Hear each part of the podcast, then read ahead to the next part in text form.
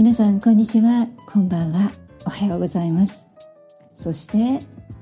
新しい年が明けました。明けましておめでとうございます。えー、どんなお正月をお過ごしでしょうか？ブルームモーニング今年もよろしくお願いいたします。えー、とは言いましても日本ではこちら日本ではこの元日にとても大変なまた自然災害が起きてしまいました。能登半島地震。まだね十分にあの概要が明らかになっていないんですが被害に遭われました皆様そして地域の皆様それから今回も本州ほぼ全域を網羅するような揺れがありまして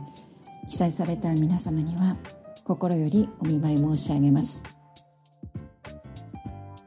えー、私が住んでいるこちら北海道では特に大きな揺れもありませんでしたので本当にね元日ということで何かテレビとかラジオですとかそれから SNS も含めて何かの媒体をチェックしていないとほとんど気づけない状態だったんですね。で感覚的にもまだ全く私の中では分かっていないんですけれどもただこの規模の大きさから見てそれから揺れの強さから見て私も被災体験しました。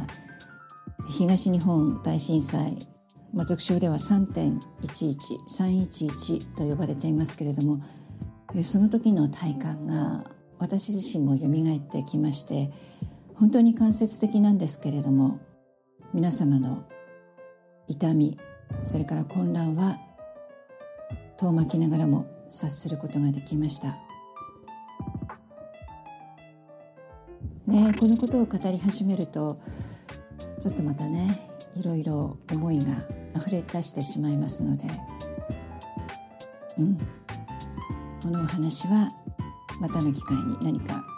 することがあればと思います。えー、さて気分を切り替えまして実はですね私年明け早々になんと凍った道で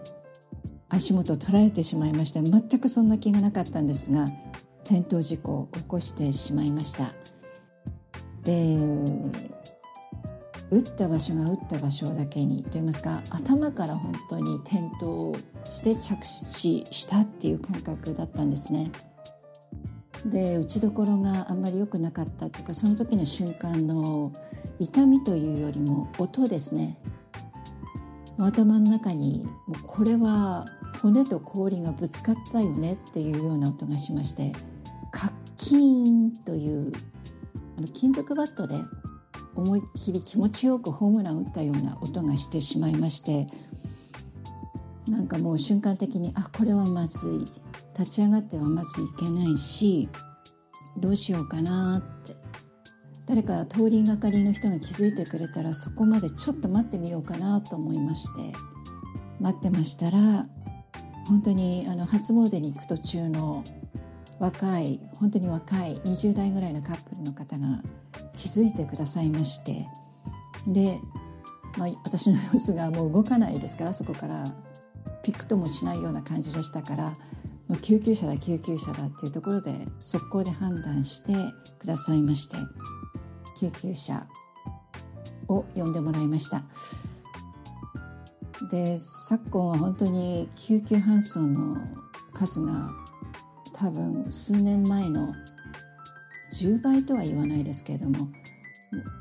毎日毎日救急サイレンを聞かない日はありませんので相当の倍数で増えてると思うんですがまあそんな中でおそらく20分かかってなかったんじゃないかな。よくわからないんですけれども周りがどんどん人が集まってきますし通りがかりの人が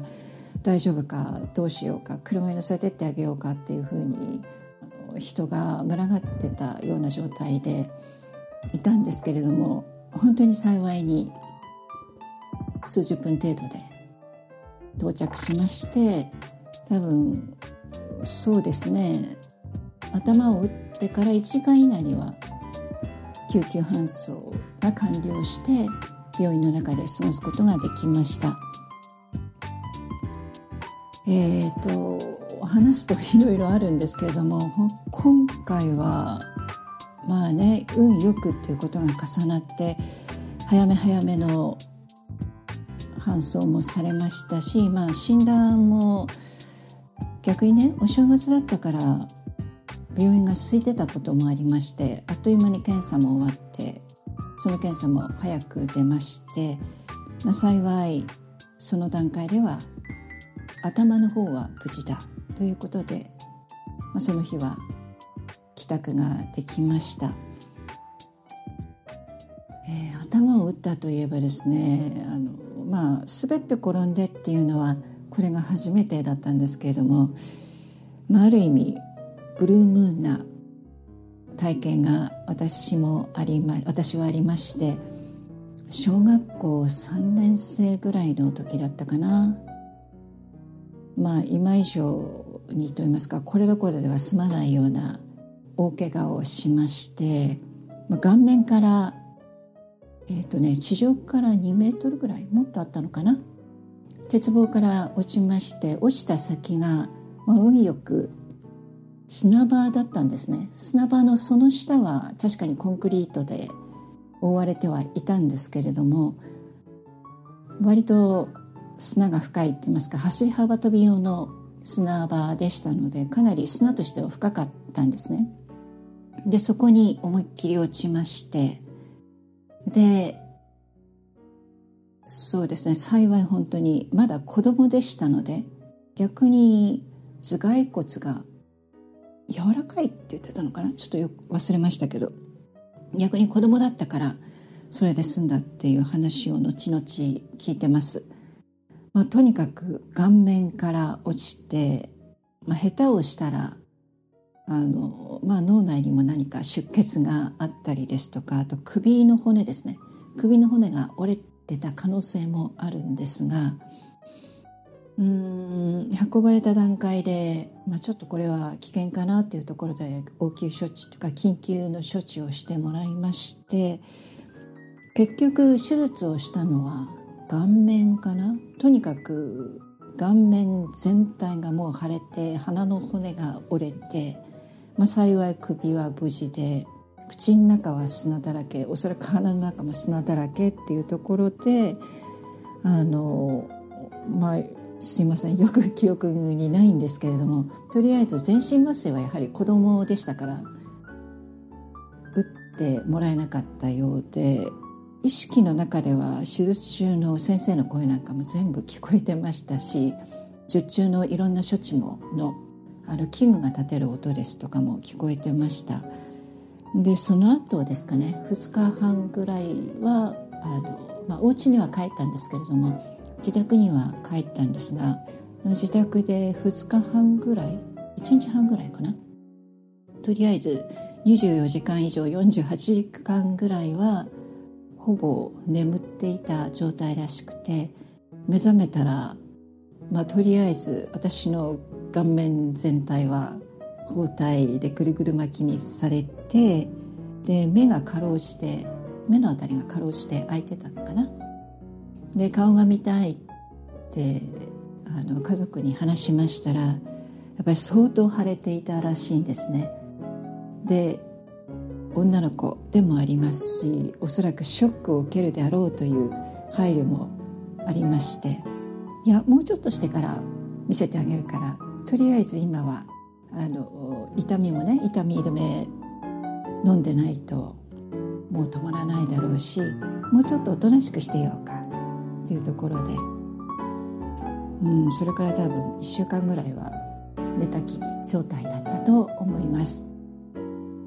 でそうこうしているうちに、まあ、どこもあの頭の中も正常ですし特に頭の骨もあの、まあ、打撲程度で済んでましたから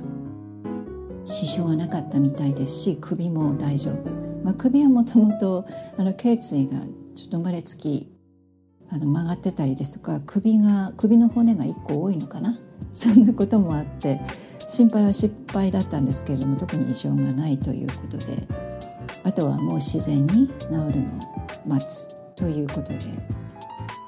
えー、しばらくしてから学校にも帰るように通えるようになっていました。これはね本当にあの今考えるとやっぱりブルームーンな出来事だったんですね奇跡的な出来事だったんですね。あの実は搬送中にですねあのその転転落事故を起こして直後病院に運ばれるまでの間かなあと病院に運ばれてからもうずっとそうだったのかもしれないんですがちょっとね上の世界に行ってたみたいなんですね。って言いますのはその搬送中のあの搬送中のその車が通った道ですとかあとその状況ですとかあと周りの大人たちの感情とか表情がなんか見えてたんですね。おそらくですからそのまま自分の体内にいたんじゃなくて、まあ、臨死体験ではないですけどちょっと上のあたり、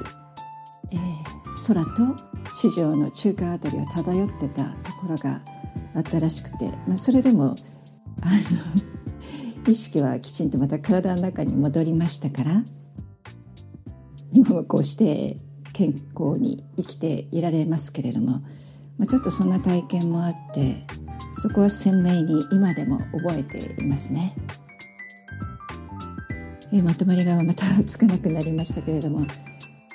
え地震の今回の能登半島地震のお話とつなげますとやっぱりそういうあの大災害とはいえ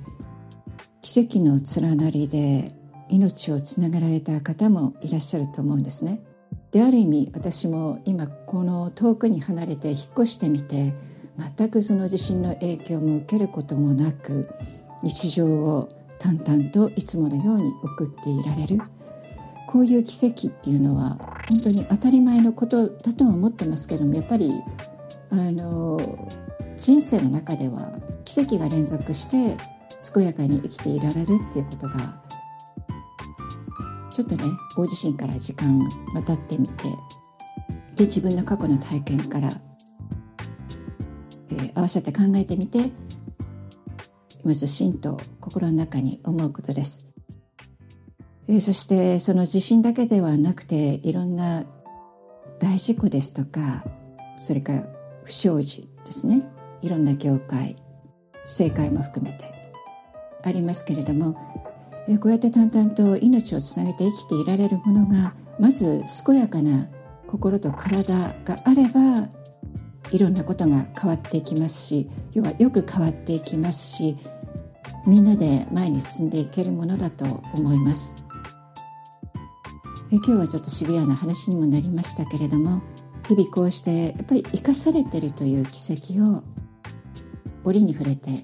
感じながらできれば一日に一回は感じながら今年も2024年を過ごしていければと思います。まあ人間ですからね感情の揺らぎで簡単にそんなことをパーッと忘れてしまいますし、えー、24時間のうちでもほとんど1秒も考えてないのが 私たちだとは思いますけれども自分に起きていることそれから世の中に起きていること世界に起きていることをその1秒でも思い出してみて皆さんと一緒に健やかに生きていきたいと思います、えー、それではブルームーンモーニング2024年今年もよろしくお願いいたします。パーソナリティは三浦真由美でした。それではさようなら。おやすみなさい。